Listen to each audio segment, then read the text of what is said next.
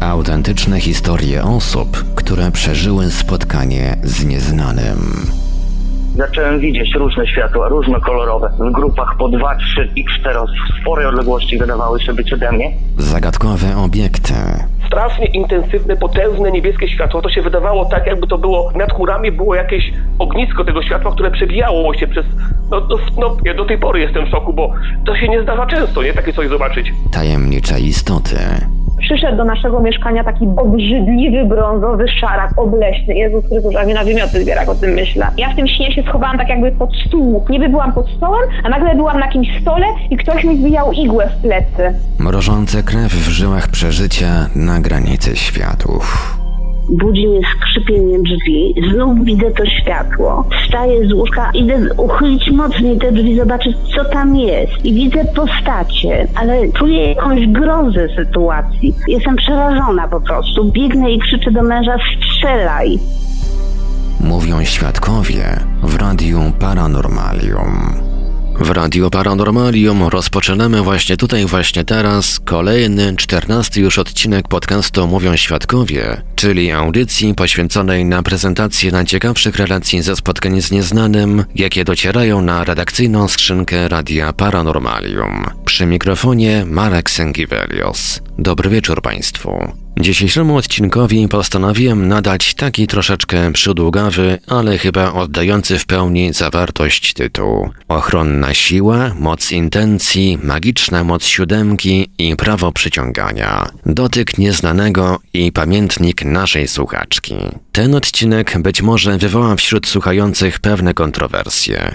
Wysłuchamy dzisiaj bowiem zapisu drugiej rozmowy telefonicznej z bohaterką poprzedniego odcinka naszej audycji. Będą to dwie historie. Jedna rozegrała się w 2009 roku podczas wyjazdu do Egiptu, druga zaś w 2010 roku w Turcji. Zanim przejdziemy do zapisu rozmowy, tradycyjnie przypomnę kontakty do Radia Paranormalium dla tych z Państwa, którzy chcieliby podzielić się swoją historią o spotkaniu z nieznanym. Nasze kontakty to numery telefonów 32 746 0008, 32 746 0008, numer komórkowy 530 620 493, 530 620 493, skype radio.paranormalium.pl, numer gadu gadu 36 08 8002, 36 08 8002. Można także pisać poprzez nasz fanpage na Facebooku pod adresem facebook.com ukośnik Radio Paranormalium. facebook.com ukośnik Radio Paranormalium. Można również wysyłać nam wiadomości e-mail na adres radiomałpa-paranormalium.pl radiomałpa-paranormalium.pl Wszystkim świadkom gwarantujemy pełną anonimowość. W razie gdyby przy naszych telefonach nikt nie dyżurował, istnieje możliwość nagrania wiadomości głosowej. Będziemy bardzo wdzięczni za podanie w wiadomości głosowej swojego numeru telefonu. Dotyczy to szczególnie osób dzwoniących z numerów zastrzeżonych oraz powiedzenie w paru słowach, w jakiej sprawie chcielibyście się Państwo z nami skontaktować. Ponieważ sama wiadomość na zasadzie halo halo, proszę się skontaktować, dziękuję, do widzenia, po prostu tak po ludzku nic nam nie mówi.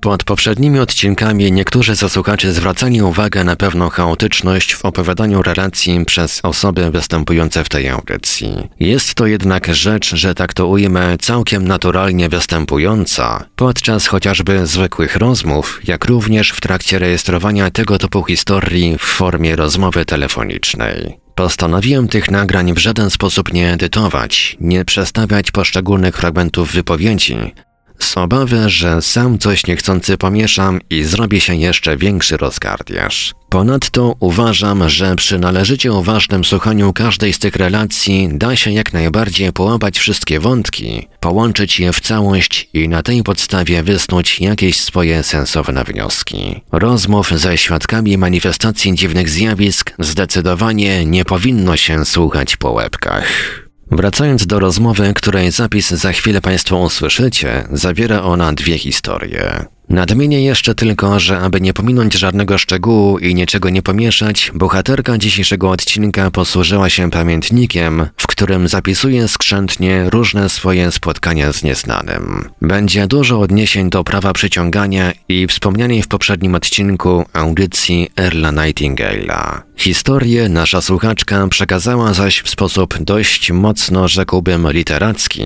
tak że świetnie te historie nadawałyby się do publikacji w niestanoświatowej rubryce Dotyk Nieznanego i lub jako ciekawe opowiadania z życia wzięte do audycji ABW Antologia Bibliotekarium Warsztaty. Tutaj taka moja mała uwaga, a właściwie prośba. Jeśli komuś z Państwa taka tematyka i taka forma przedstawiania historii się nie podoba, to proszę, wyłączcie tę audycję i na litość boską powstrzymajcie się od pisania pełnych narzekań komentarzy. Gdyż, z całym szacunkiem, ale jednak narzekanie na coś, przed czym zostało się przecież uprzedzonym, poczytuję jako niepoważne i nie na miejscu. Nie muszę chyba mówić, że takie czy inne kąśliwe komentarze zniechęcają również inne osoby do dzielenia się swoimi historiami, chociażby tymi z UFO. A właśnie, jeszcze tylko dodam, iż aktualnie przygotowuję do publikacji ciekawe relacje dotyczące obserwacji UFO, więc przy dobrych wiatrach być może już następny odcinek naszego podcastu będzie mocno ufologiczny. A tych z Państwa, którzy poszukują relacji o obserwacjach UFO, pozwolę sobie odesłać do powstającego serwisu uforelacje.pl, który właśnie taką bazą relacji docelowo ma być. www.uforelacje.pl Wracając zaś do dzisiejszej rozmowy, z góry też uprzedzam i przepraszam, jeśli dzisiejsze nagranie będzie momentami niezrozumiałe. Nasza słuchaczka dzwoniła z pracy, więc podczas obrabiania zapisu tej rozmowy musiałem powycinać z nagrania różne, odzywające się w tle, niezbyt miłe dla ucha i ducha dźwięki. W razie czego, przypominam, przed tym również uprzedzałem. Przechodząc zaś do historii, które dzisiaj usłyszymy. Pierwsza historia wydarzyła się podczas wyjazdu do Egiptu w 2009 roku i obejmuje szereg zdarzeń dla naszej słuchaczki wyjątkowo niebezpiecznych. Słuchaczka w owym czasie wykazała duże zainteresowanie osobą faraona Tutenchamona, którego wizerunek zresztą, będąc już na miejscu, zakupiła. Jak twierdzi nasza słuchaczka, ten właśnie faraon w jakiś sposób ratował czy też uprzedzał przed czyhającymi na nią podczas urlopu zagrożeniami. Tutaj otwiera się duże pole do interpretacji, co tak naprawdę w tym przypadku zadziałało. Być może nasza słuchaczka rzeczywiście, zwracając się do Tutenchamona, przyciągnęła do siebie jakąś istotę, czy też ochronną energię. A może po prostu zadziałał tutaj jakiś czynnik, powiedzmy, jak najbardziej ziemski, na przykład intuicja bądź jakaś wyostrzona uwaga, a Tutenchamonowi nasza słuchaczka przypisuje ocalenie jej życia li tylko ze względu na fascynację tą postacią. Ale to już ocenicie Państwo sami, zaznaczam po uważnym wysłuchaniu jej historii. Mnie osobiście przywodzi ona na myśl pewne relacje o obserwacjach istot przypominających anioły, które widywane są w miejscach, w których lada moment rozegra się jakaś katastrofa. Zresztą o jednym z takich wydarzeń pozwoliłem sobie wspomnieć w trakcie rozmowy. Głowy za to nie dam, ale wspomniana przeze mnie historia z aniołami jest prawdopodobnie szerzej opisana w książce Stuarta Gordona Księga Cudów. Zresztą tego typu relacji jest tam więcej, więc jeżeli Państwa zainteresował ten temat, to polecam sięgnąć po tę właśnie lekturę. W drugiej z opowiedzianych przez naszą słuchaczkę historii bardzo mocno zaznaczył się wątek liczby 7 oraz jej rzekomo uzdrawiającej mocy, mającej naprawiać relacje międzyludzkie. Przejdźmy zatem do wysłuchania zapisu rozmowy. W przyszłym tygodniu powiadam takie e, moje zdarzenie o tej Ewie, która mi przyszła we śnie, gdzie, gdzie ja tam się gdzieś Tak, teleportowałam do innego świata i później opowiadałam o tym, o tej kuli złotej, co ją widziałam zawieszoną e, gdzieś tam w przestrzeni, już nie pamiętam, 90, ja podawałam, teraz nie mam tego otworzonego, tej złotej kuli zawieszonej e, e, tu gdzieś w Holandii. Ja ją widziałam tak jak opowiadam, ale teraz sobie przygotowałam takie coś innego, bo ja takich dużo przypadków dziwnych w życiu miałam. I może bym chciała zacząć od takiego czegoś, bo wy w swoim radiu zajmujecie się takimi sprawami bardziej ufologicznymi, czy zajmujecie się różnymi sprawami, bo ja nie wiem, No, bardzo beczki- różnymi. no właśnie, bo to możecie różne takie fajne e, sytuacje, e, takie, które się ludziom przydarzają, a można nieraz by było powiedzieć, że one są takie też e, siły, które pomagają ludziom, są też jakieś nadprzyrodzone, może nie z tego świata. E, ja może przytoczę na początku, bo jak pan Roman Nacht mówi, ufologia podobniła się w miarę upływu lat do polityki. To znaczy, że ufologią manipulują różne służby. W ufologii pojawiło się wiele kłamstw i zakłamania. To ja tak tylko przy, przy, przyto, przytoczyłam pana Romana Nachta. Ja bym teraz przygotowałam sobie właściwie takie mm, od soboty przygotowuję na tą rozmowę z panem i chciałam, nie wiem od czego zacząć. Przygotowałam sobie takie dwa materiały. O talizmanie i, wiar, i wiarze w jego moc niepojętą, albo o świadectwie działania Stwórcy Wszechświata. I nie wiem, od której, od której opowieści zacząć. Ja sobie tutaj ponotowałam, popisałam, to może nieraz coś będzie tak y, nieskładnie, a ja zresztą jestem taka e, jak to energetyczna, mogę coś pominąć, ale wrócę do czegoś, od czego pan chce. Na pewno No to zależy od pani, od czego pani zechce zacząć. No to wie pan co? Jedna jest z 2009 roku opowieść, to jest o tym talizmanie, a jedna jest z 2010, to od tej To może od tej, od tej starszej, od 2009 spróbujmy. No, no to dobra. Yy, niech pan posłucha. To jeszcze raz powiem. Talizman i wiara w jego niepojętą moc. To jest moja wiara. Niczyja inna. Ja sobie tak to nazwałam i święcie w talizman uwierzyłam. Niech pan słucha. Rok 2009, koniec lipca. Jedziemy na wakacje. A co? Egipt. I Sharma Sheikh. No my nurków lecimy. Chociaż raz w życiu trzeba nurkować i odwiedzić rodzinne strony Tutenchamona. Wrócę. Zacznę jeszcze raz. Około 25 lat temu oglądałam film o Tutenchamonie. Jedynym, a może jedynym najmłodszym faraonem w dziejach Egiptu i świata. Tak mnie ten film uszedł, a na koniec sprawił, że bardzo płakałam. Bo jak chyba wszyscy wiecie, Tutenchamon umarł w młodym wieku, mając 18 lat. Został chyba otruty, a właściwie nikt tego dokładnie nie wie, dlaczego umarł. A może to udowodniono, ale ja tego nie wiem. Pamiętam, że od tamtego momentu zaczął być w moim życiu jakoś dziwnie bliski. Pokochałam go takim jakimś innym uczuciem, którego nie umiem określić, ale to była inna forma miłości. Długo po tym filmie rozmyślałam, zadawałam sobie pytania, jak to jest w dziejach świata i dlaczego tak się dzieje, mając e, takie nieprzeciętne potencjały bogactwa, złota i innych naturalnych bogactw. Być potężnym władcą, mogącym się cieszyć bogactwem i urokami tego świata, przeżywać miłość i doświadczać uciech tego świata, musiał, a właściwie nie było mu pisane tego doświadczać. Długo nie mogłam tego zrozumieć i nie dostawałam znikąd odpowiedzi. Nawet w snach, bo przed snem myślałam o Tutenchamonie i jego krótkim życiu. Wrócę teraz do wakacji. Po przylocie do Egiptu i rozlokowaniu się w hotelu poszliśmy na wyprawę, to znaczy rozeznanie terenu, jak to wszyscy praktycznie robią. Ale cóż, to, ale cóż to było za rozeznanie? 60 stopni Celsjusza, bo trafiliśmy na takie e, upały, jak najszybciej zanurzyliśmy się w morzu. W te pędy. Znaczy, chcieliśmy się zanurzyć w morzu, udaliśmy się na plażę, a tu całkiem cudnie. W sumie tak jak w raju. Rasy koralowe, no przepięknie, ale woda gotowana, bo miała w tym dniu chyba ponad 33 stopni Celsjusza.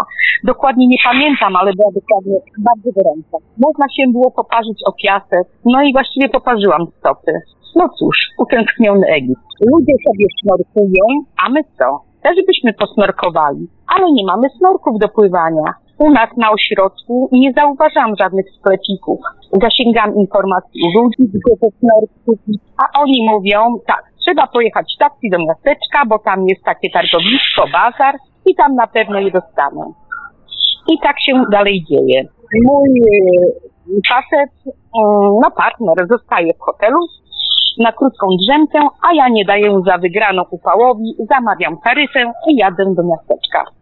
Taryfiarz zawiózł mnie pod e, same miasteczko i miał czekać na mnie. I co? Jak zwykle jest wszystko inaczej. Nie snorki mi były w głowie, a po nie przecież pojechałam. Tylko jak ujrzałam papirusy z Tutenhamonem, zaczęłam je wertować. I jak zahipnotyzowana szukałam najpiękniejszej jego formy, najpiękniejszego jego wizerunku. Oczywiście znalazłam. Zapłaciłam, wróciłam do taryfy, bo upał dokuczał.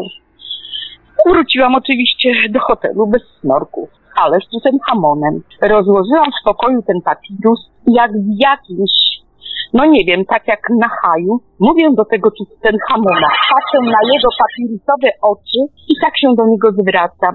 Właściwie to ja dla ciebie tu przyjechałam. Głupie, ale tak do tego papirusu, z czego Tutenhamona powiedziałam. Wiem, że twój duch jest tu gdzieś w Egipcie i chciałabym, żeby był bardzo przy mnie blisko. Bardzo cię proszę, jestem daleko od mojego rodzinnego domu, ale opiekuj się mną. Otocz mnie swoją opieką na czas wakacji. No i tak jak to na wakacjach bywa, dużo przygód nas czeka. Snorki kupiłam jeszcze tego samego dnia w hotelu. U nas po schodach się gdzieś tam e, schodziło jakby do podziemi i tam były różnego rodzaju sklepiki dla turystów, nawet była apteka.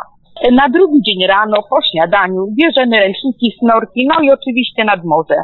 Rozlokowaliśmy się, ubieramy snorki i do wody. Ja po raz pierwszy w życiu doznaję takich pięknych morskich cudów. Rozgwiazdy, korale, koralo, kolorowe rybki, cuda nad cudami, takie widoki, głębia i nie tylko dostarczają mi różnych y, wrażeń i doznań. Pływałam na płciźnie, gdzie korale prawie po brzuchu y, dotykały mnie. Trzeba było płynąć dalej, tak by ich nie dotykać, bo mają ostre kolce, można sobie ciało podrapać, uszkodzić, porazić. Popłynęłam troszeczkę jakby w głąb morza, ale widzę dno, około 3 metrów pode mną. Przepiękne skamieliny, jeżowce. Nie umiem nazwać nawet tego e, wszystkiego, co widzę. Widzę jakieś szczeliny, setki rybek, ryb różnego koloru i kształtu. I nagle mi stąd, nizową, wypływa coś ze szczeliny. Olbrzymi potwór. Był czarny, chyba siwe lub białe stępki. Był olbrzymi, trzy metry, może trzy i pół. Olbrzymi łeb zauważyłam. I w pewnym momencie jest przede mną około metra. Trzy metry pode mną, co prawda. Widzę jego paszczę, ten olbrzymi pysk i te ostre, chyba bardzo ostre białe zęby. Myśl, która przeze mnie w ułamku sekundy e, przepłynęła, taka myśl mnie dopadła, a zginę. I chyba wręcz szybsza myśl skierowana do Stringhamona, ratuj. I co się staje? To coś na mnie spojrzało. Ja na to coś nawet nie mam pojęcia, z kim mam do czynienia, z czym mam do czynienia. Jakbym była w jakimś, no nie wiem, horrorze i to coś też było w ruchu. Wypłynęło chyba na żer, nie wiem. Płynęłam nad tym czymś, nie wiem jak szybko znalazłam się na brzegu. Nie wiem, czy byłam szczęśliwa, że to coś mnie zaatakowała, zaatakowało, bo byłam w takim szoku, że nie miałam, że nie pamiętam szczegółów. Wieczorem byliśmy na drinkach, siedzieliśmy w basenach po pas, a ja opowiadałam o swojej przygodzie e, ludziom. No, o przygodzie pier pierwszego dnia wakacji. A oni, Egipcjanie, mi wytłumaczyli, co widziałam. Widziałam czarną morenę. Mówią, że nie powinna ludzi zaatakować. Ale wy mi mówcie, potwór to potwór. Nie wiesz, jak się zachowa. Ale ja wiem, że miałam opiekuna. E, naprzeciwko nas, około 500 metrów, był następny hotel z takim Disneylandem dla dzieci i młodzieży. Być w Sharm el i nie skorzystać e, z tego Disneylandu to grzech. Za trzy dni wykupiliśmy sobie karnety i na to wodne miasteczko mieliśmy się wybrać zaraz po śniadaniu. No i tak, po śniadaniu idziemy na piechotę, na drugą stronę to było bardzo bliziutko. Pobawić jak dzieci, użyć uciech rozkoszy. a po prostu przeżyć coś innego. Ślizgawki, zjeżdżalnie e, w róże, wodospady wodne, jakieś tam fale i wszystko inne, co nie wiem nawet jak nazwać. Świat dinozaurów, innych gadów pozanurzanych w wodzie. Na pierwszej zjeżdżalni to było w kole. Był taki zakręt u samej góry. Oczywiście tego się nie spodziewałam. Na pierwszym zakręcie koło mnie wyrzuciło w powietrze. I oczywiście zjeżdżałam bez koła, jak to się mówi, na łeb na szyję. Ale jak się okazało, to nie było takie straszne. Najgorsze było to, że cała zjeżdżalnia była rozżarzona jak patelnia. Trochę piekło, ale i to okazało się śmieszne. Taki wesoły pek. Jak mieliśmy już dosyć tych uciek Disneylandowych, postanowiliśmy wracać do siebie, do swojego hotelu. Szeroka ulica była bardzo szeroka. Po obu stronach szerokie chodniki. Słońce było bardzo wysoko i paliło w najlepsze. Mój facet, przyjaciel, przeszedł e, z lewej strony na prawą stronę, bo hotel tuż tuż. A ja postanowiłam zostać na lewym chodniku. Nie wiem dlaczego. E, widziałam przejście na drugą stronę, bo było skrzyżowanie. I z naprzeciwka widziałam jadącego, dużego jeepa. Był tuż obok, ale ja nie zauważyłam, by skręcał, bo nie miał e, migaczy, e, migacza włączonego. Więc ja zrobiłam parę kroków przez ulicę i dokładnie, na pewno nie dalej jak około pół metra za mną, ten jeep uderza w auto, które skręciło w lewo, tam gdzie ja właśnie przechodziłam. Stuczka była taka mocna, że wszystko w okolicy zadrżało od podmuchu uderzenia tego rozpędzonego jeepa. jeepa. Ja podskoczyłam nie wiedzy, co się stało. Obejrzałam się taka przerażona. Właściwie jeep tak uderzył to auto, właściwie nie widziałam jakie auto. Taką siłą, że parę metrów jeszcze go ciągnął na masę i widziałam pasażerów wylatujących przez i oni już byli wylecieni przez te okno tamtego auta i widziałam krew. Tyle zapamiętałam i jak się to wszystko zatrzymało, facet z tego jeepa wyskoczył i rwał sobie włosy z głowy. I słyszałam jego lament, jak on kamlał, jak on lamentował. A przede wszystkim widziałam dużo krwi. Inne auta nadjeżdżające zatrzymywały się. Ludzie wychodzili z tych aut patrzeć, co się dzieje, co się stało. Mój partner zawołał mnie na drugą stronę i mówi do mnie tak. Wiesz, że mogłaś zginąć na tym skrzyżowaniu? A ja mówię, jak mogłam zginąć? A on mówi, ten kierowca tego auta, które zostało uderzone, skręcił bez namysłu w lewo. On nie widział auta nadjeżdżającego z naprzeciwka, czyli nie widział tego jeepa i nie widział też ciebie. Może słońce go oślepiło, może zasłab, tego nie wiemy. Jak tak sobie wszystko poukładałam, pomyślałam, no to chyba mogłam zginąć. Walnąłby we mnie nawet tak, bym nie wiedziała, że ginę. Ale wcześniej on został walnięty. Ja miałam, jak później doszłam do siebie, bo oczywiście, e, jak sobie myślicie, e, w jakim psychicznym byłam stanie? Wypadek się dzieje tu za moimi plecami. Huk mnie oszałamia niesamowity. A właściwie nie będę tego opisywać, bo sami możecie sobie wyobrazić, jaki to mógł być huk. Ciężko to opisać. Jak sobie zaczęłam interpretować po malutku, zaciszy swojego umysłu, serca, duszy, to wiem, że miałam ochronę. Ochronę, która była niewidzialna, ale jak pokierowała całym tym zdarzeniem nie pozwolili mi zginąć, nie pozwolił mi zginąć. Nawet nie pozwolił mi doznać uszczerbku na zdrowiu. Wiem, że to był duch Tutenhamona. On mnie chronił. Wiedziałam, że to on. Nieszczęścia chodzą parami. Właściwie to nieprawda, to tylko tak się mówi. Za dwa dni mieliśmy wykupione nurkowanie i tu dopiero dowiecie się, jakie fatum mnie tam dopadło. Co się stało, ale fatum zostało pokonane przez siły, które mnie chroniły, które otaczały mnie ochroną. Wypłynęliśmy na nurkowanie. Było nas na tym statku około 30 osób razem z załogą. Byli wśród nas prawdziwi nurkowie, z własnym sprzętem i e- ekwiwalentem. Byli to Norwegowie, byli też inni, którzy chcieli nurkować, Holendrzy, no i. Był z nami instruktor nurkowania, który miał nas uczyć nurkowania, nigdy jego e, e, imienia nie zapomnę. Był to Włoch, Giuseppe. Na tym statku e, po nurkowaniu mieliśmy zjeść obiad, bo tak było zorganizowane ale kulinacją było nurkowanie. Każdy miał swoją kolejkę. Mój partner jako pierwszy, a ja, żebym się nie nudziła, e, mój instruktor powiedział, żebym założyła sobie snorki, no to będzie gdzieś ze 30-45 minut i żebym w tym upale nie czekała, tylko sobie snorkowała w pobliżu statku.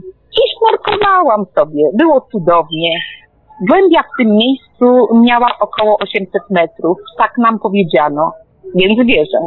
Zaznaczę tylko, że jestem w pływaniu dobra, bo jak byłam młodą dziewczyną, to moją pasją były skoki do wody, potrafiłam skakać do wody w różnych pozycjach, robiłam salta w przód i nawet salta do tyłu. A tak w skrócie byłam dobrą w pływaniu. No i co? snorkuję sobie, tak zafascynowana widokami, rybkami, gdzieś tam pływały. E, taka była głębia, ale ja starałam się ją dojrzeć. Widziałam na dole nurkujących ludzi, czyli nurków. Było ich bardzo dużo, nie liczyłam ich. Czas płynął pomalutku i ja też sobie pływałam. I nagle, nie wiem co, jak w horrorze, coś rzuca mnie całą i z całej siły, nawet ciężko mi było się połapać w pierwszych sekundach, co się ze mną dzieje, zostałam rzucona na pionowe skały koralowca, które jak, jak góry za miliony lat się wypiętrzyły. I odbita zostałam od tych skał i wpadłam do wody z powrotem. I jeszcze raz mnie zarzuciło. Za drugim razem się ocknęłam, co się dzieje. Poczułam ból, bo rzucało mnie na skałę koralową nie było się czego złapać. Same ostre jak noże, wyschnięte, skamieniałe koralowce. I znowu wpadłam do wody. I znowu trzeci raz olbrzymia fala rzuciła mnie na tę ścianę śmierci. Byłam poraniona, a fala szła następna i następna. W oddali widziałam je. Widziałam, że są ludzie na statku. Może mnie ktoś zobaczy. Ale to były ułamki mojego myślenia. Kto mnie uratuje? Zginę tu na tych skałach. Nikt mnie nie widzi. Wołałam na ratunek w myślach i znowu mnie rzuciło na pionową skałę koralowca. Ale już wcale bólu nie czuję.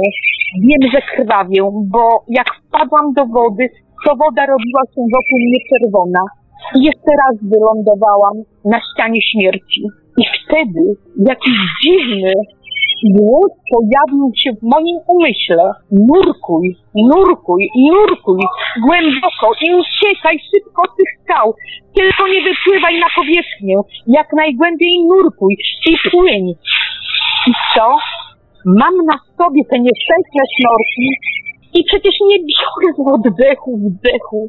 Już nie pamiętam dobrze całych swoich sił i chyba wszystkich swoich umiejętności na bezdechu bez butli, bez tlenu, nurkuję w głębię i płynę, płynę, płynę szybko i szybciej. I płynę, i boję się wynurzać i płynę, ale tlenu w płucach już nie mam. Staram się wypłynąć na powierzchnię, nie odwracam się za siebie, nabieram powietrza, udało mi się i dalej płynę w głębi, nurkuję w głębie i płynę, i płynę i znowu się wynurzam, nabieram powietrza, Widzę w sekundzie statek mój, jest jeszcze bardzo daleko oddalony. Nurkuję, płynę, płynę, wynurzam się, biorę oddech i po kilku chyba minutach obejrzałam się za siebie. Skały się oddaliły. Mogłam spokojnie, czy niespokojnie już płynąć do statku. Dopłynęłam. Wyciągali mnie na pokład. Nie wiem, wciągali. Byłam cała ociekająca krwią, pokuta, poraniona na całym ciele. Wyglądałam tak, jakbym rekinowi z paszczy wypadła. A może inaczej, to będzie bardziej pikantnie brzmiało. Jakby mnie rekin wypluł. Na pokładzie natychmiast się mną zaopiekowano. Wzięto do łazienki, szlauchem mnie obmyto, obmyto moją krew i jakimiś środkami mnie psikano. Jak się później dowiedziałam, były to środki tamujące krew. Nie muszę nikomu mówić, jak mogłam wyglądać. Nogi, kolana, ręce, łokcie, plecy, tyłek, pokute, pomasakrowane, ale twarz cała. Pomyślałam sobie, jak gdybym głową przywaliła w te skały, to byłoby po mnie. Ale nie. Wieczorkiem, wieczorem po tym całodziennym moim w cudzysłowie nurkowaniu odszukaliśmy tych panów, którzy udzielili mi pierwszej pomocy. Byli to nurkowie z Norwegii, bo oni e, zawsze muszą mieć na taką wyprawę e, wszystko to, to, co mają mieć. Muszą być przygotowani i muszą mieć ze sobą różne akcesoria. Gdybym, to może bym się wykrwawiła, bo z każdej strony krwawiłam. Pomyślcie sobie, ile krwi straciłam po drodze do statku, ale siła woli, siła umysłu to potęga. Ale czy to, to to? Bardzo im osobiście podziękowałam, ale wrócę do sytuacji na skalę. Kto mi powiedział nurkuj, nurkuj, nurkuj głęboko? Ja bym sama na ten pomysł nie spadła. Dałabym, dałabym się, że się utopię, bo przecież już byłam dobrze poturbowana. Wiem, że to był duch Tutenhamona. Był przy mnie, ale trochę się ze mną zabawił. On wiedział, że jestem silna i się śmierci nie poddam. Tylko mi podpowiedział, co mam robić. Ja bym sama się tego nie domyśliła. Nigdy nie słyszałam o takim przypadku jak mój, ale żyję. Mam się dobrze. Mój talizman też Mam swój talizman i w niego wierzę i w jego moc. Nie mam go przy sobie, bo on ma swoje miejsce u mnie w kredensie. Od czasu do czasu go rozwijam i dziękuję Tutenhamonowi za opiekę w Egipcie.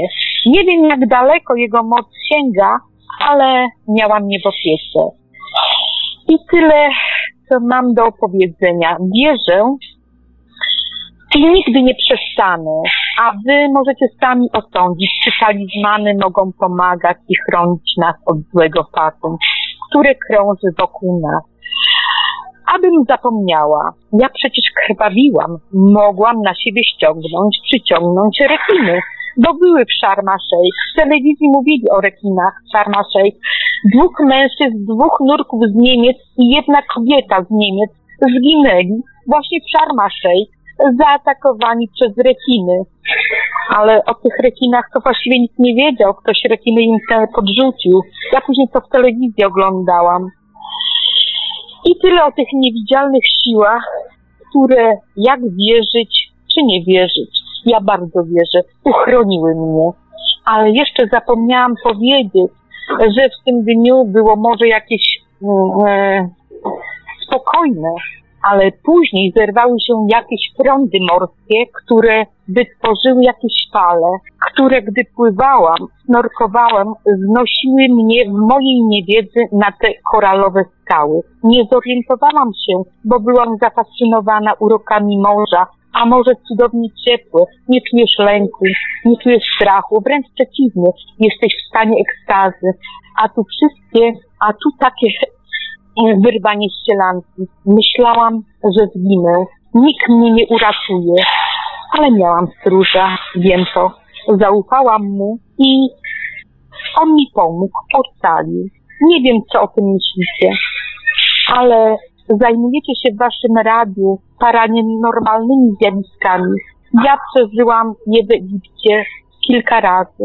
Zostałam ocalona. Nie pozwolono zrobić mi krzywdy a przeżycia właściwie te specyficzne, unikalne rzeczy, przekazy, które się manifestują i wprowadzają na mętlik w głowie, może nie są takie aż mętlikowate. Właściwie to chyba mętlik w głowie wprowadza nam to UFO, bo ono się manifestuje, ale nas unika to ono nam wprowadza mętlik w głowie. A takie rzeczy, które ja przeżyłam i nadprzyrodzone siły zadziałały, bo ja tak w nie wierzyłam, powinny i wam szerzej otworzyć oczy. I powinny też być nagłaśniane. Żyjemy w takim świecie, że kosmos, wszechświat jest naszym domem, a to, co nas spotyka w tym świecie i te eteryczne osoby, duchy, anioły, jakieś istoty, które kiedyś żyły w naszym świecie, są przy nas, jeśli tylko je poprosimy. Wierzę w nie, wierząc w nie, a ja wierzę. I zawsze nam pomogą, jak się, jak się tylko o tym przekonacie sami. Ja się o tym przekonałam nie raz. Mogę dużo, dużo tych przykładów przytaczać. I co pan myśli? No ja tutaj mam właśnie kilka pytań odnośnie tych historii z Egiptu. ja właśnie tak zakończyłam to, bo najpierw y, tu zapisałam się jeszcze o tym romanie Nachcie, ale zaczęłam y, od początku, że on mówi o tym UFO. Ja się tutaj troszeczkę pomyliłam, że a nie żadne UFO, które się manifestuje, które nas unika, wprowadza nam mętlik w głowie. Ja się tutaj trochę pogubiłam, bo ja tak pozapisywałam sobie. I a te siły, które, e, jeśli nie wierzymy, one nas naprawdę chronią, one działają, one są w naszej przestrzeni, tylko my musimy naszym umysłem je wykorzystywać, ale my nie potrafimy. Ja już, ja już potrafię, ja potrafię od małego dziecka, tylko nie zawsze o tym wiedziałam. No dobra, nic teraz pan no, Z tymi siłami to tak e, dużo takich jest różnych doniesień, na przykład e, pamiętam ze Stanów Zjednoczonych kiedyś czytałem taką historię, w wypadku autokaru, właściwie prawie że wypadku, autokar e, z pełen po prostu ludzi e, zsunął z całą pełną prędkością i prawie, że wbił się w ścianę, no tylko, że e, ktoś tam zaobserwował jakieś, zauważył jakieś coś w kształcie aniołów, czy czegoś podobnego i niby te anioły miały ten autokar zatrzymać i wie pani co, zatrzymał się ten autokar jakieś jeden cal przed ścianą. O matko święta, ale wie pan co, ja, mnie tu ten hamon nie oszczędził. On mnie kilka razy o tę ścianę walnął, pionową ścianę, pokrytą tymi nożami, no bo ja nie, nie miałam do czego przyrównać, ja, nie, ja się chciałam złapać tego, bo chciałam odpocząć. Nie było się czego złapać, to były same ostre noże. To była ściana y, milionów lat u, ukształtowana, y, jak to się mówi, tymi koralowcami. To były przecież, no ja nie wiem, jak to nazwać. Przecież ja bym zginęła na tej ścianie. Przecież mi kilkanaście razy chupło tą ścianę. Ta fala mną rzucała, bardzo mną rzucała.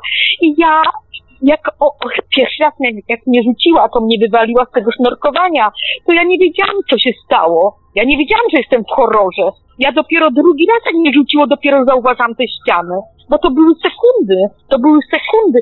Ja, jak, jak drugi raz, trzeci raz, ja chciałam się łapać tej ściany, ja, ja próbowałam, nie było czego, ja się złapałam właściwie, to rękę sobie przecięłam i znowu spadłam do tej wody i znowu. I kto mi dał tą myśl?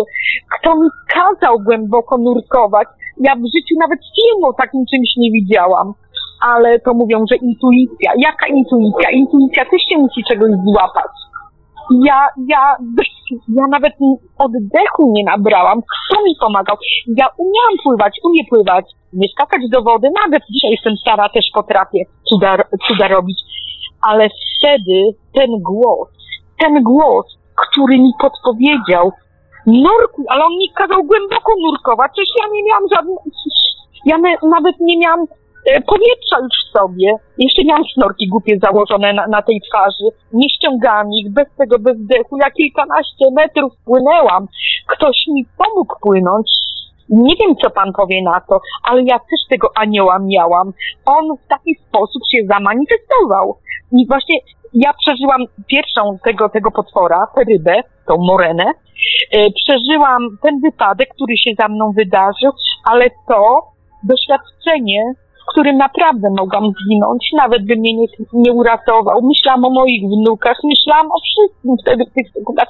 Mówię, Boże, oni czekają, babcia przyjedzie z Egiptu, coś im tam co przywozi, jakieś bluzeczki, jakieś coś, a babci nie będzie. Ja tak w sekundach myślałam o tym wszystkim, ale myślałam o tej pomocy, mówię, Boże, pomóż mi.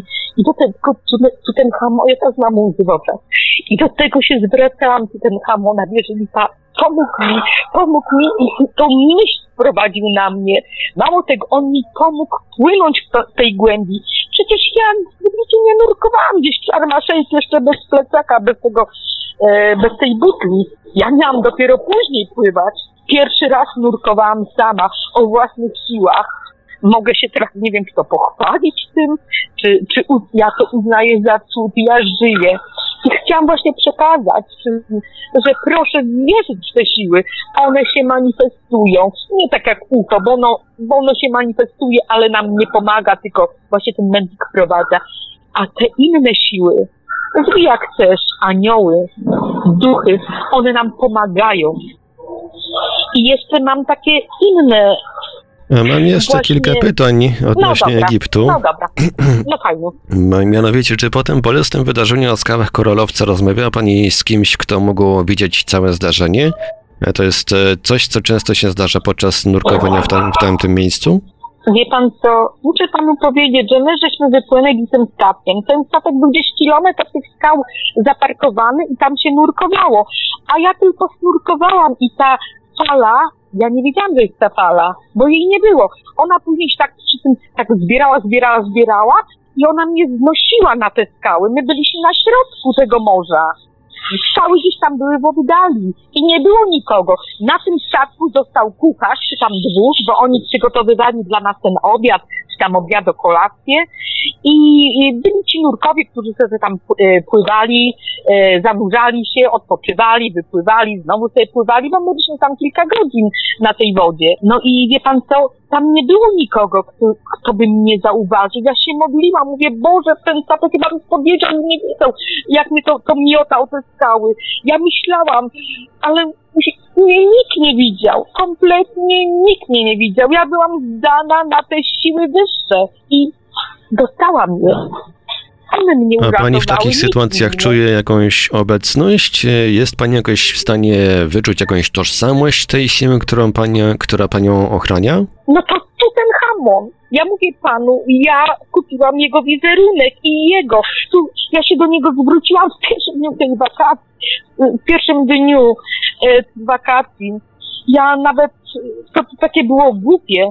Pamiętam, zaraz, ja tu, bo ja sobie to pozapisywałam wszystko. E, zaraz panu jeszcze raz przytoczę, bo pan może nie załapał, bo ja to tak też szybko też mówiłam, mówiłam, mówiłam. I jak tu jest rzecz. Mhm. I wróciłam z tego bazaru, zamiast kupić te snorki w pierwszym dniu, to kupiłam ten wizerunek No tak. Tutenhamona. Mhm.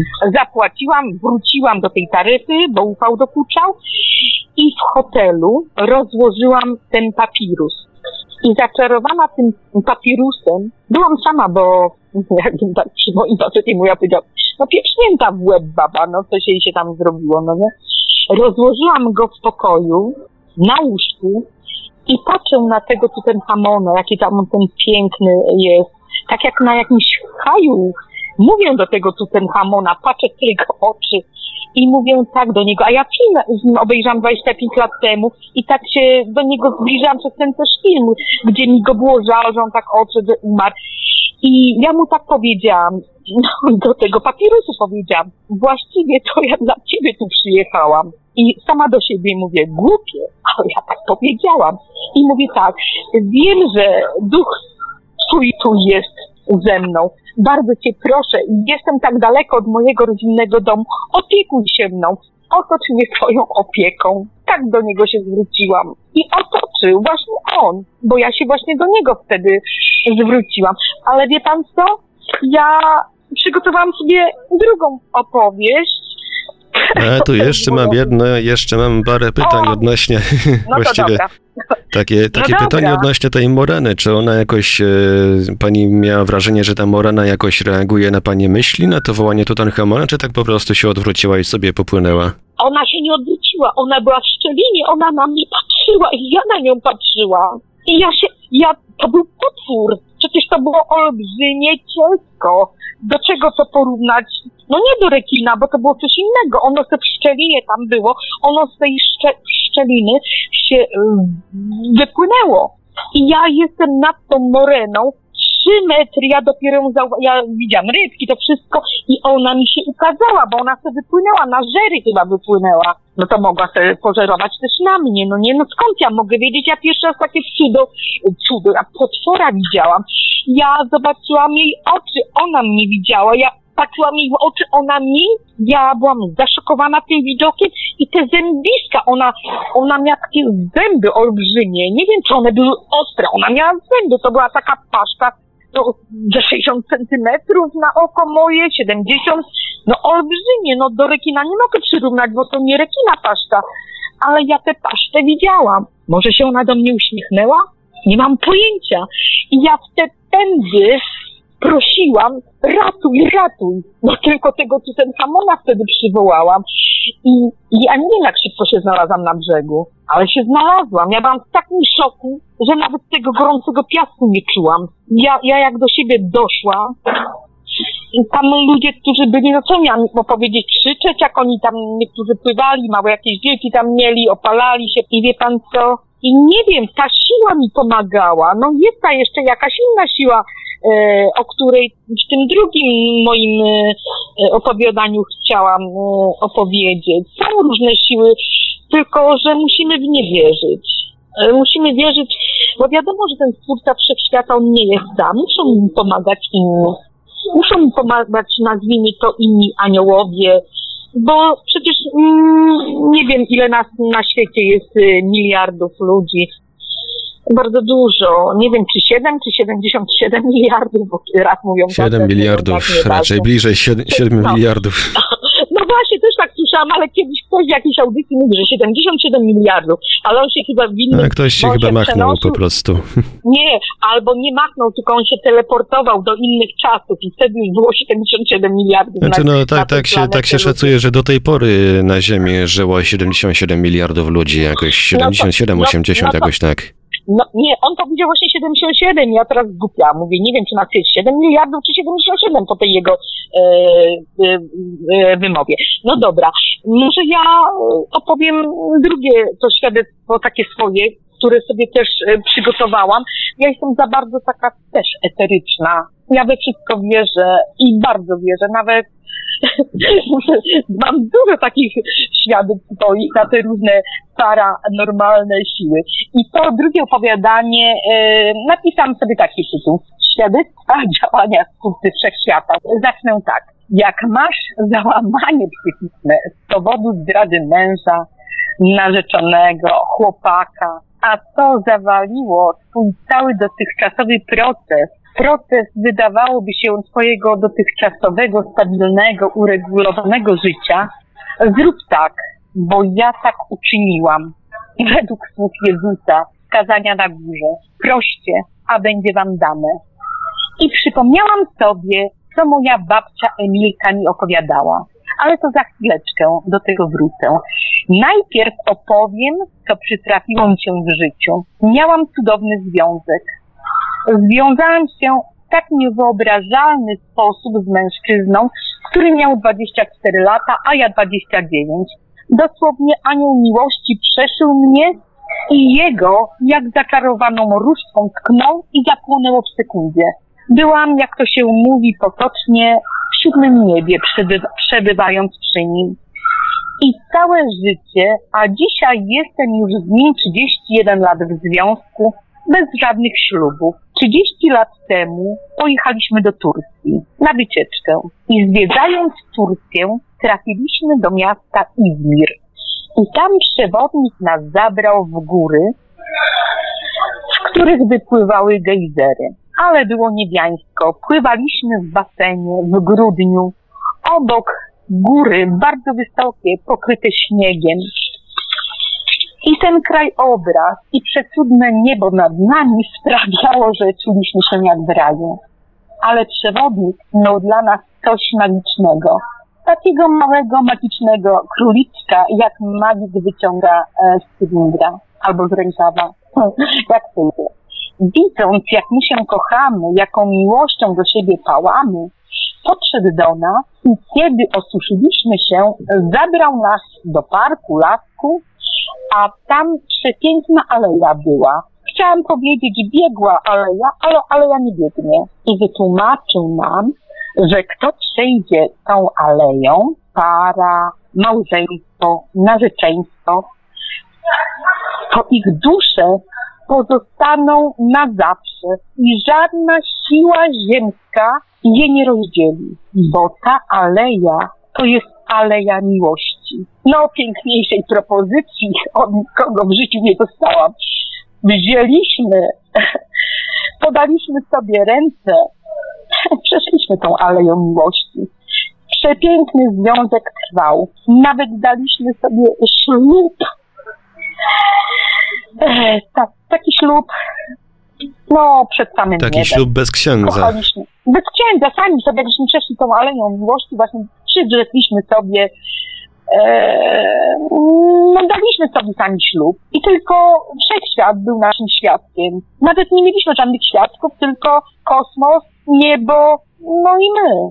Przepiękny związek trwał. Kochaliśmy się bardzo, a zarazem ciężko pracowaliśmy, bo tak jak los każdego człowieka, żeby dojść do czegoś, trzeba coś od siebie dać. I dawaliśmy. Ale jakaś zmora zjawiła się w moim życiu. No tego, tej zmory, to nie spodziewałam się. A wie pan jaka to była zmora? To była nasza klasa. Kobiety i mężczyźni przesiadujący jak zaklęci w tej głupocie, że tak powiem, pozwalając sobie na różne intrygi i zawiązywania na nowo starych znajomości z młodości, nie dawali sobie na wstrzymanie, tylko z premedytacją brnęli w tę grę. Wiem, że bardzo dużo małżeństw się w ten sposób rozpadło, bardzo dużo związków ucierpiało. Nasza klasa poniszczyła ludzi, którzy w niewiedzy tej zmory dostali poddani jakiejś bitwie, w której nawet lała się krew, no i w cudzysłowie ginęli przegrywając.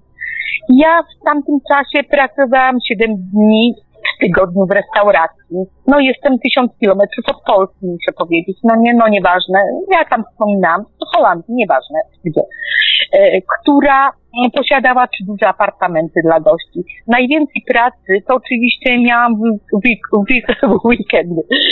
E, Mój partner ukochany miał natomiast wolne. No i odkrył zmorę.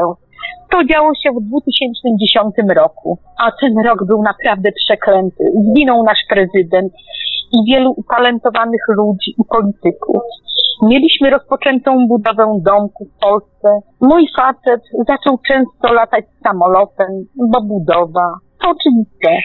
Ale jak wracał, to był jakiś odmieniony, inny. Mówiłam mu o tym, ale on miał wytłumaczenie. Zawsze wytłumaczenie było jedno, a budowa, a kłopoty z wykonawcami i tym podobnie. Było mi ciężko. Ciężko mi było to rozumieć, ale akceptowałam. Ale prawda była zupełnie inna. Dowiedziałam się, bo musiałam się o tym dowiedzieć, te siły, które czuwają nad sobą, kierują też twoim losem. Przyszłam z pracy. Była chyba 24 w nocy. Mój e, chłopak spał a na stole w dużym, no, pokoju, można tak powiedzieć, saloniku, pozostawił telefon, który brzęczał jak głupi, jakby go coś nawiedziło. Co chwilę przychodziły jakieś SMS-y. Brzęczał i brzęczał. Ja na, na początku nie zwracałam na to uwagi. To był y, 30 kwietnia 2010 roku. Nie wiem, kiedy zginął prezydent. I też w tym dniu No to jakoś trzy tygodnie wcześniej, to było 10 kwietnia. Dziesiąt, przepraszam, tak, bo to było w kwietniu, a ja 30, ja mówię o 30 kwietnia i ten, i ten telefon tak yy, dokuczał, po prostu dokuczał i dokuczał i dokuczał. Ale ja, to było ciepło, to był tu w Holandii Dzień, Dzień Króla czy Dzień Królowej, wtedy chyba Dzień Królowej jeszcze, bo, bo 30 kwietnia teraz jest Dzień Króla, bo zmienili je na 27 i teraz nim Aleksander jest królem, a Beatrix abdykowała na rzecz syna. No dobra, to nieważne. W każdym razie zrobiłam sobie mm, drinka z whisky, no nie, dodałam coli i paliłam wtedy jeszcze papierosy. No, wziąłam sobie tę paczkę papierosów, no i wyszłam sobie na dwór. No nie, tam mieliśmy taki taras zadaszony, piłam do tego drinka, zapaliłam sobie papieroska, znowu sobie zrobiłam drinka, znowu papieroska.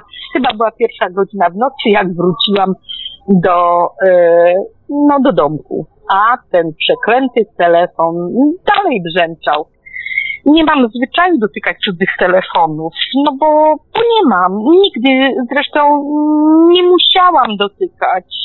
Nigdy bym nie weszła nawet w te SMS-y cudze.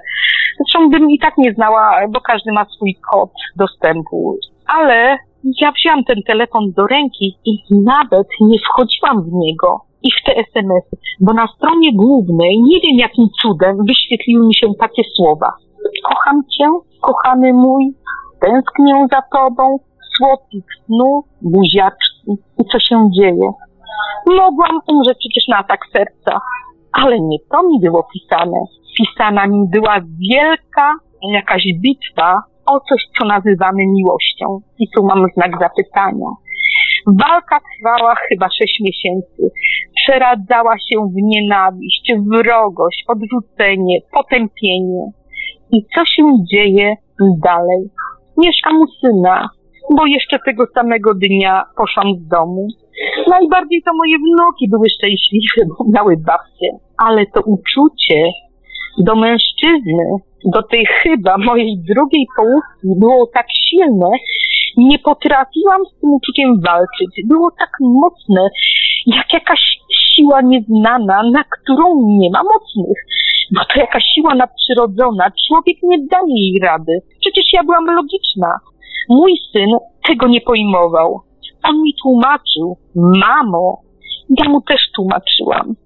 Bardzo go kocham, bo mam go jednego. Bardzo kocham synową, bo to ona mnie bardzo wspierała i tuliła. Jak cicho płakałam. Błagałam syna, też wydał mi taką tabletkę, bym ją łykła i tabletka ta dała mi uwolnienie z więzi umysłu, który jak zaklęty w jakichś rewirach trwał i cierpiał. I wszystko mnie bolało i nie zwalniało mnie, mnie od zapomnienia tej mojej przeklętej chyba miłości, którą mi zmora zniszczyła. Ale wiecie co? Jest taka tabletka i o niej wam zamierzam opowiedzieć. Przypomniałam sobie opowiadanie babci Emilki, którą kocham i zawsze jest przy mnie, bo jest tak jak inni moi przodkowie są zawsze przy mnie i we mnie. Może to w normalnym pojęciu jest dziwne, ale taka jest prawda. Mam ich cząsteczkę, ale masz, mam też cząsteczkę, która łączy mnie ze sferą nadprzyrodzoną, twórcy wszechświata. Bo to ten twórca wszechświata będzie brał udział w tej mojej dalszej części ziemskiego życia. Co opowiadała mi babcia Emilka, w dawnych czasach też były związki, które miały wzloty i upadki, ale tamci ludzie wierzyli w siły nadprzyrodzone, w magiczne zaklęcia, w magię słów wypowiadanych, które taki czy inny sposób się afirmują, czyli urzeczywistniają. I tak jak Jezus mówił, stają się ciałem. Jeśli uwierzysz we wszystko, to wszystko jest możliwe, ale musisz w to wierzyć. Rzeczy, które wydawałyby się nieosiągalne, utracone, można przywrócić do życia, jeśli bardzo tego pragniesz, z całego twojego serca. Babcia Emilka mówiła, właśnie mi tak, ja wtedy miałam 10 lat, jak bardzo cierpisz i miłość jest silniejsza od ciebie, przygotuj sobie siedem świec i w ciągu jednej doby musisz obejść siedem kościołów, nieważne jakiego wyznania, bo wszechświat tego nie rozróżnia. I dla wszechświata to wszystko jedno.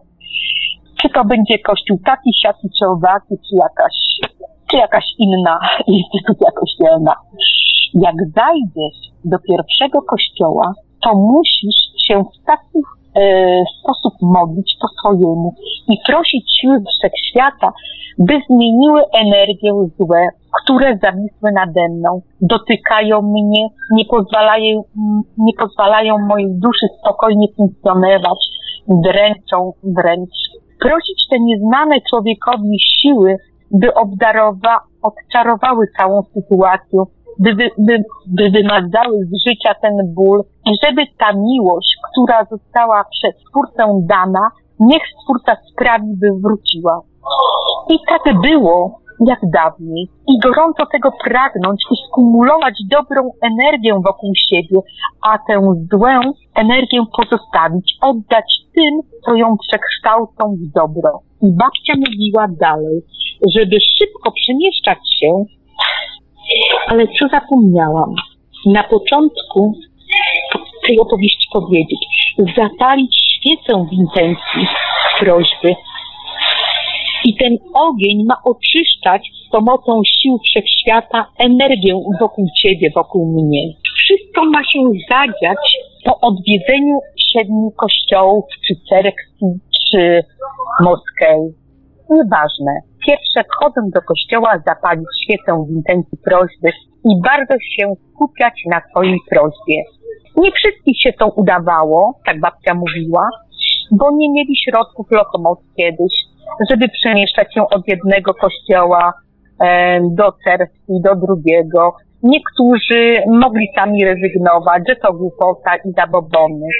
Ale ja w 2010 roku, przed wakacjami, które mam w sierpniu, pod koniec lipca wyszłam z restauracji, w której pracowałam. Świece miałam przygotowane i w szybkim tempie, bez namysłu, bez cienia wątpliwości, siłą umysłu, myśli, która mnie umocniła w wierze w ten przekaz babci Emilki. Silnie w to wierzyłam. Przygotowana byłam na siedem kościołów. Miałam po kolei wytyczoną trasę od jednego do drugiego. Jestem katoliczką, trzy kościoły były protestanckie, ale na koniec zostawiłam sobie katedrę świętego Jana w Sertowenbosch. Zajęło mi to dużo czasu, ale zdążyłam. Jak dotarłam do katedry, to już wiedziałam, że wszystko się spełni, bo czułam mm, nawet dusza moja troszeczkę była spokojniejsza, jakby się uspokoiła, wyciszyła. W katedrze siedziałam najdłużej. Modliłam się inaczej, bo to w zasadzie nie były żadne modły. To był cały zlepek moich próśb, błagań, wołań do tych nadprzyrodzonych sił o oddanie mi energii życiowej, bo ja strasznie dużo jej straciłam. Odzyskanie energii miłości, bo ją też straciłam. Szczerze prosiłam o to i prosiłam, by ból, który mnie prześladował już tyle miesięcy, odpuścił. Po czym wyszłam, a właściwie to od razu pojechałam z powrotem do pracy w restauracji, bo pracowałam w niej rano i wieczorem. Ale to był chyba mój ostatni wieczór przed wakacjami. Jadę na wakacje do Polski swoim autem, sama, Łzy mnie nie opuszczają. Modlę się po swojemu do wszechświata, do Jezusa i innych, kto mi tylko na myśl przyszedł. Na drugi dzień byłam umówiona e, z moją przyjaciółką na lody w tym mieście, 10 kilometrów od mojego miasta. Pierwszy dzień wakacji w Polsce, sama, wyłamana. Pojechałam do tego innego miasta, bo tam się umówiłam. Zaparkowałam auto gdzieś koło centrum i idę na piechotę.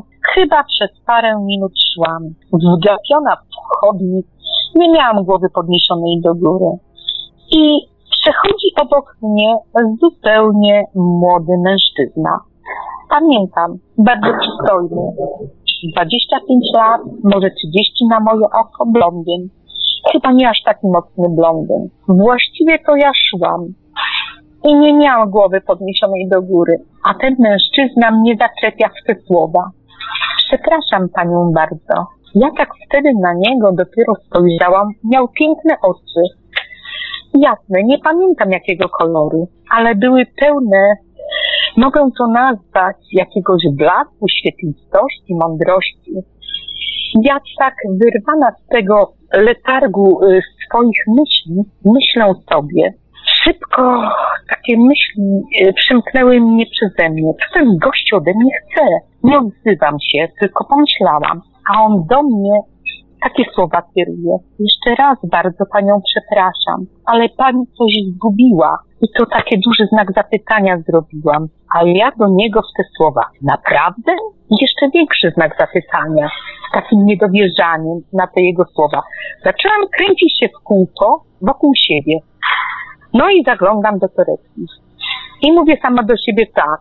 No i przy tym facecie, portfel jest, kluczyki od auta są, dokumenty są. Obróciłam się za siebie, myśląc szybko, co mogłam zgubić. Ale za mną był tylko chodnik, na którym żadnej zguby nie było. Odpowiedziałam mu, wie pan co? Ja nic nie zgubiłam. Ja mam wszystko. Ale on mi powiedział, nieprawda. A ja jeszcze raz do niego mówię, dziękuję, ale ja naprawdę nic nie zgubiłam. A on mi mówi do mnie, tak, zgubiła pani.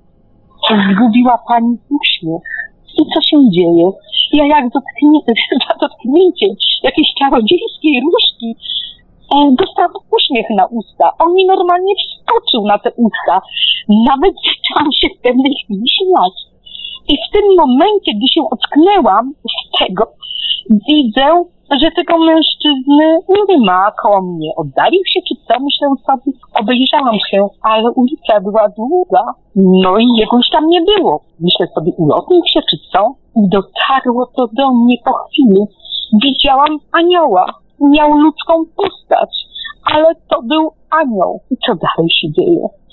Idę na te. Koleżanka też właśnie nadeszła i od razu do mnie mówi, coś ty taka rozpromieniona, jakaś szczęśliwa, co się dzieje? A wiedziała o tych moich tragicznych przeżyciach. Opowiadałam jej przecież. No oczywiście opowiedziałam, że przed chwileczką spotkałam anioła. Ale nie musiała mi w to wierzyć. Ale ja spotkałam anioła. I co się dalej dzieje? Taki splot y, różnych wypadków. Życie toczy się bardzo szybko, sytuacja za sytuacją. Dziwne przynosi efekty. Przyjechałam po mamę następnego dnia, bo umówiłam mamę do fryzjera. Wtedy mama miała 70 lat, czyli nie była jeszcze taka stara, ale miała kłopoty troszeczkę z chodzeniem. Podjeżdżam pod fryzjera, pomagam mamie wysiąść z auta i co? Podjeżdża mój albo moja miłość ta utrocona pod fryzjera i mówi do mnie tak, musi ze mną jechać do adwokata. Po trzech, czterech miesiącach, jak gdyby nigdy nic, jak gdyby nigdy nic, jakby się nic nie wydarzyło, nic nie stało, bierze mnie serdecznie za rękę i mówi, chodź, bo jesteśmy za godzinę umówieni i mamy do niego być na czas a serce mi się zaczęło wyrywać z klatki piersiowej, gdy go zobaczyłam, a był jakiś, jakiś inny, pełny, napełniony przedziwną energią, dobrą energią. Wiedziałam, energią miłości. W oczach miał ją, a ja mu mówię, nie mogę jechać z tobą, bo mam z mamą do fryzjera być. A mama chodziła bardzo źle o laseczce. Powtórzyłam mu, nigdzie nie jadę. Mamy nie zostawię. A na to wszystko odzywa się moja mama. Ty już ze mnie takiej niedołężnej nie rób, dam sobie radę. Jedźcie, bo nie zdążycie. No i co? Pojechałam z nim. I jak myślicie, co było dalej? Fatum, zmora, pomału wycofała się czy co? Miłość w nas nigdy nie zgasła. Okazało się też, że on też bardzo cierpiał, ale ja o tym cierpieniu jego nie wiedziałam, a właściwie to nie chciałam wiedzieć, bo honor kobiety mi na to w jakiś sposób nie pozwalał. Ale nie będę o tym rozprawiać, tylko skupię się na tym, co wywołało moje cierpienie, ból, które gdyby przedłużyć, być może doprowadziłoby mnie do śmierci. Teraz wiem, skąd pochodzi cierpienie, ból, bo po latach się dowiedziałam. Jest to jakaś fala energetyczna, która została wywołana w przeszłości, ale o tym zapominamy. Ta fala uderza w nas, manifestując się w odpowiednim momencie. Wszystko, co w naszym e, życiu się dzieje, wszystko, co nas spotyka, jest konsekwencją tego, kim jesteśmy i co robimy, co robiliśmy w życiu. Ale dalej brniemy w to i dlatego tak cierpiałam. Tak bardzo cierpiałam. Przypomniałam sobie, co w Turcji, co w tym Izmirze się wydarzyło. Przecież przeszliśmy tę magiczną aleję, aleję miłości, a zaklęcie mówiło, do końca życia na dobre, na złe. Żadna siła tego nie zmieni. Nie ma takiej siły we wszechświecie, która to zaklęcie zmieni. A jeszcze na domiar wszystkiego po przejściu tej alei daliśmy sobie własną przysięgą przed całym kosmosem. Bo nikogo koło nas, nas nie było, tylko nieskończony wszechświat nad nami i nasz Stwórca, który nad nami czuwa i w odpowiednim momencie wysyła do nas, do nas swoich pomocników w postaci aniołów. Tą aleją była jakaś część naszej planety Ziemi, w której działają jakieś sekretne, nieznane, nadprzyrodzone siły. Bo o tym właśnie mówił ten nasz przewodnik. I te siły nadprzyrodzone, ja właśnie przez te siły nadprzyrodzone tak cierpiałam. I mój partner też cierpiał. I też cierpiał ból. I tak to się wszystko miało wyjaśnić. Wierzycie czy nie wierzycie. I ten przekaz babci Emilki dokonał tego niezwykłego, nie wiem, czynu. Ja tego dotknęłam, a właściwie to dotknęło mnie. Wszystkie stare przepowiednie, przekazy z ust do ust, to nie są bajki, to prawda, którą ludzkość odkryła w przeszłości bardzo, bardzo, bardzo dawno temu. Ale dzisiaj wszystko wymazuje się jej pamięci. Eee, babci Emilki przekaz, który usłyszałam w wieku około 10 lat, bo babcia zmarła, gdy miałam 10,5 roku. Cieszę się, że w zagrobu już mi pomogła, bo przypomniałam sobie o tej chwile siedmiu kościołów. Jeszcze jedna nadprzyrodzona siła, ale o tym wam nie powiem, bo jest jeszcze jedna taka nadprzyrodzona siła.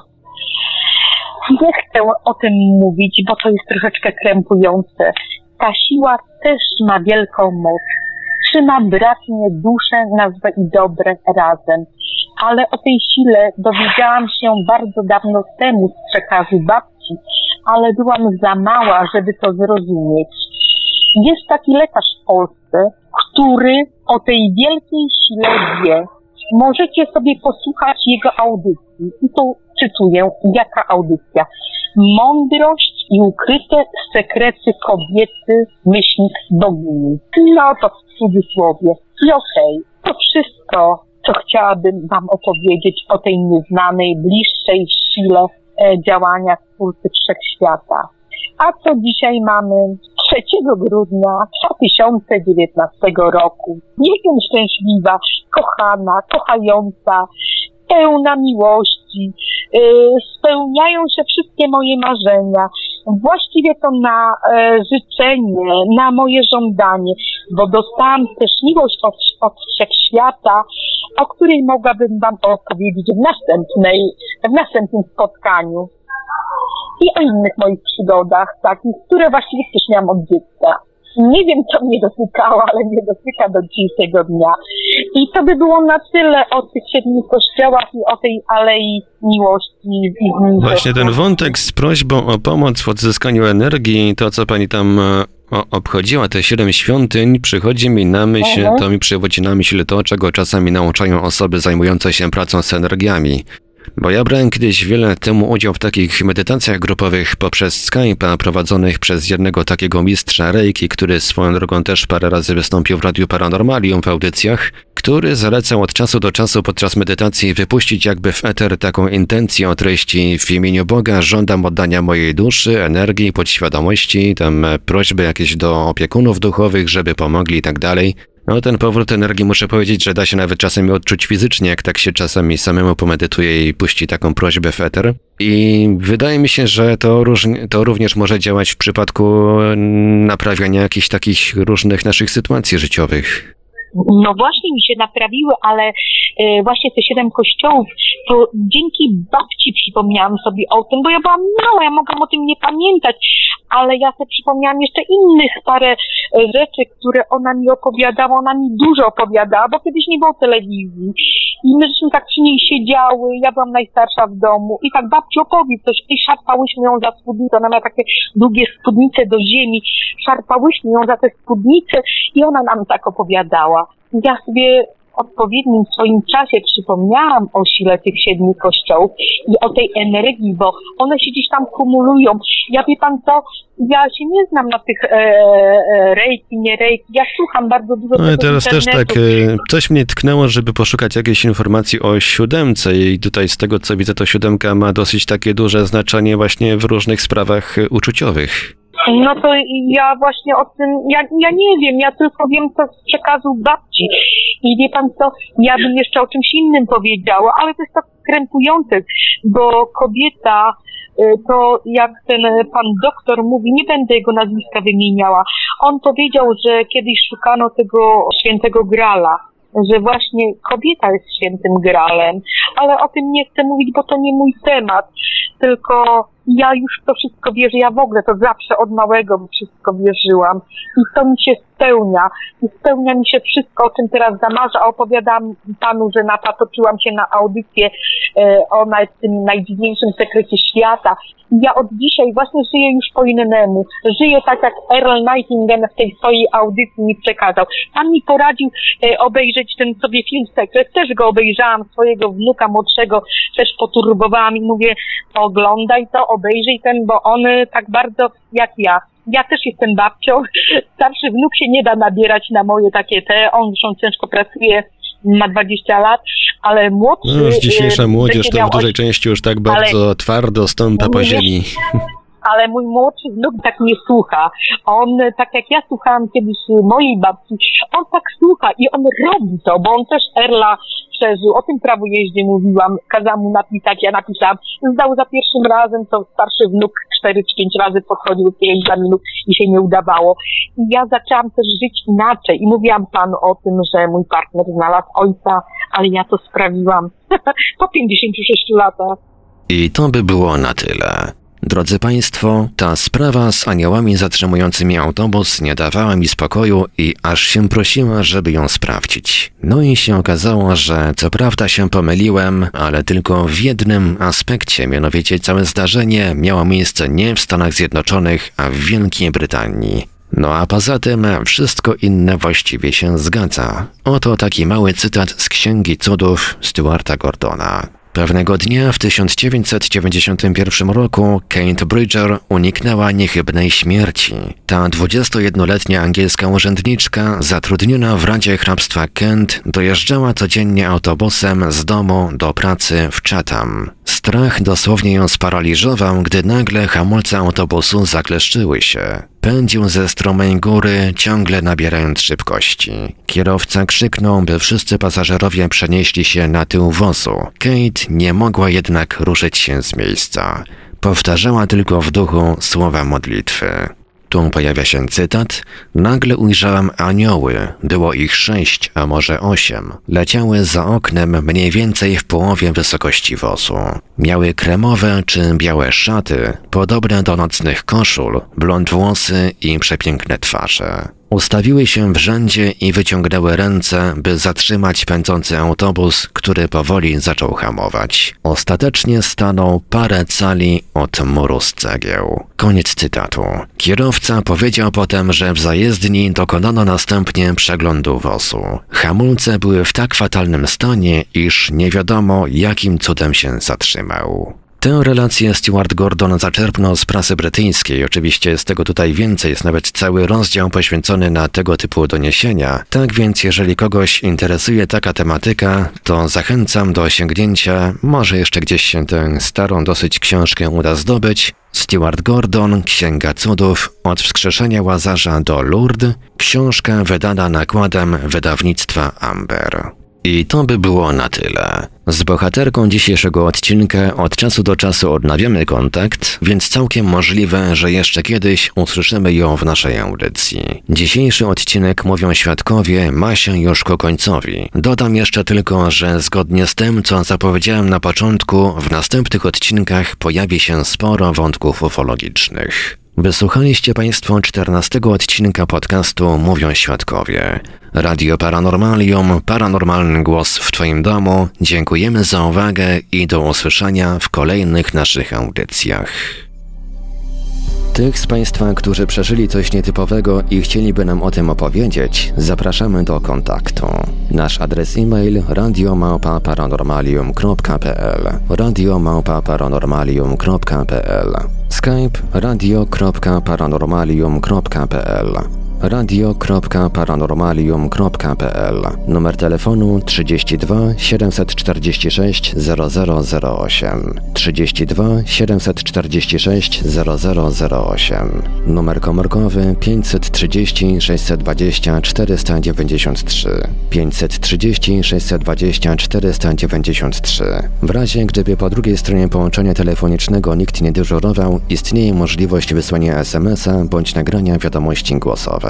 W razie wykorzystania zapisu rozmowy w którejś z audycji istnieje możliwość zmiany barwy głosu. Ponadto wszystkim świadkom gwarantujemy pełną anonimowość.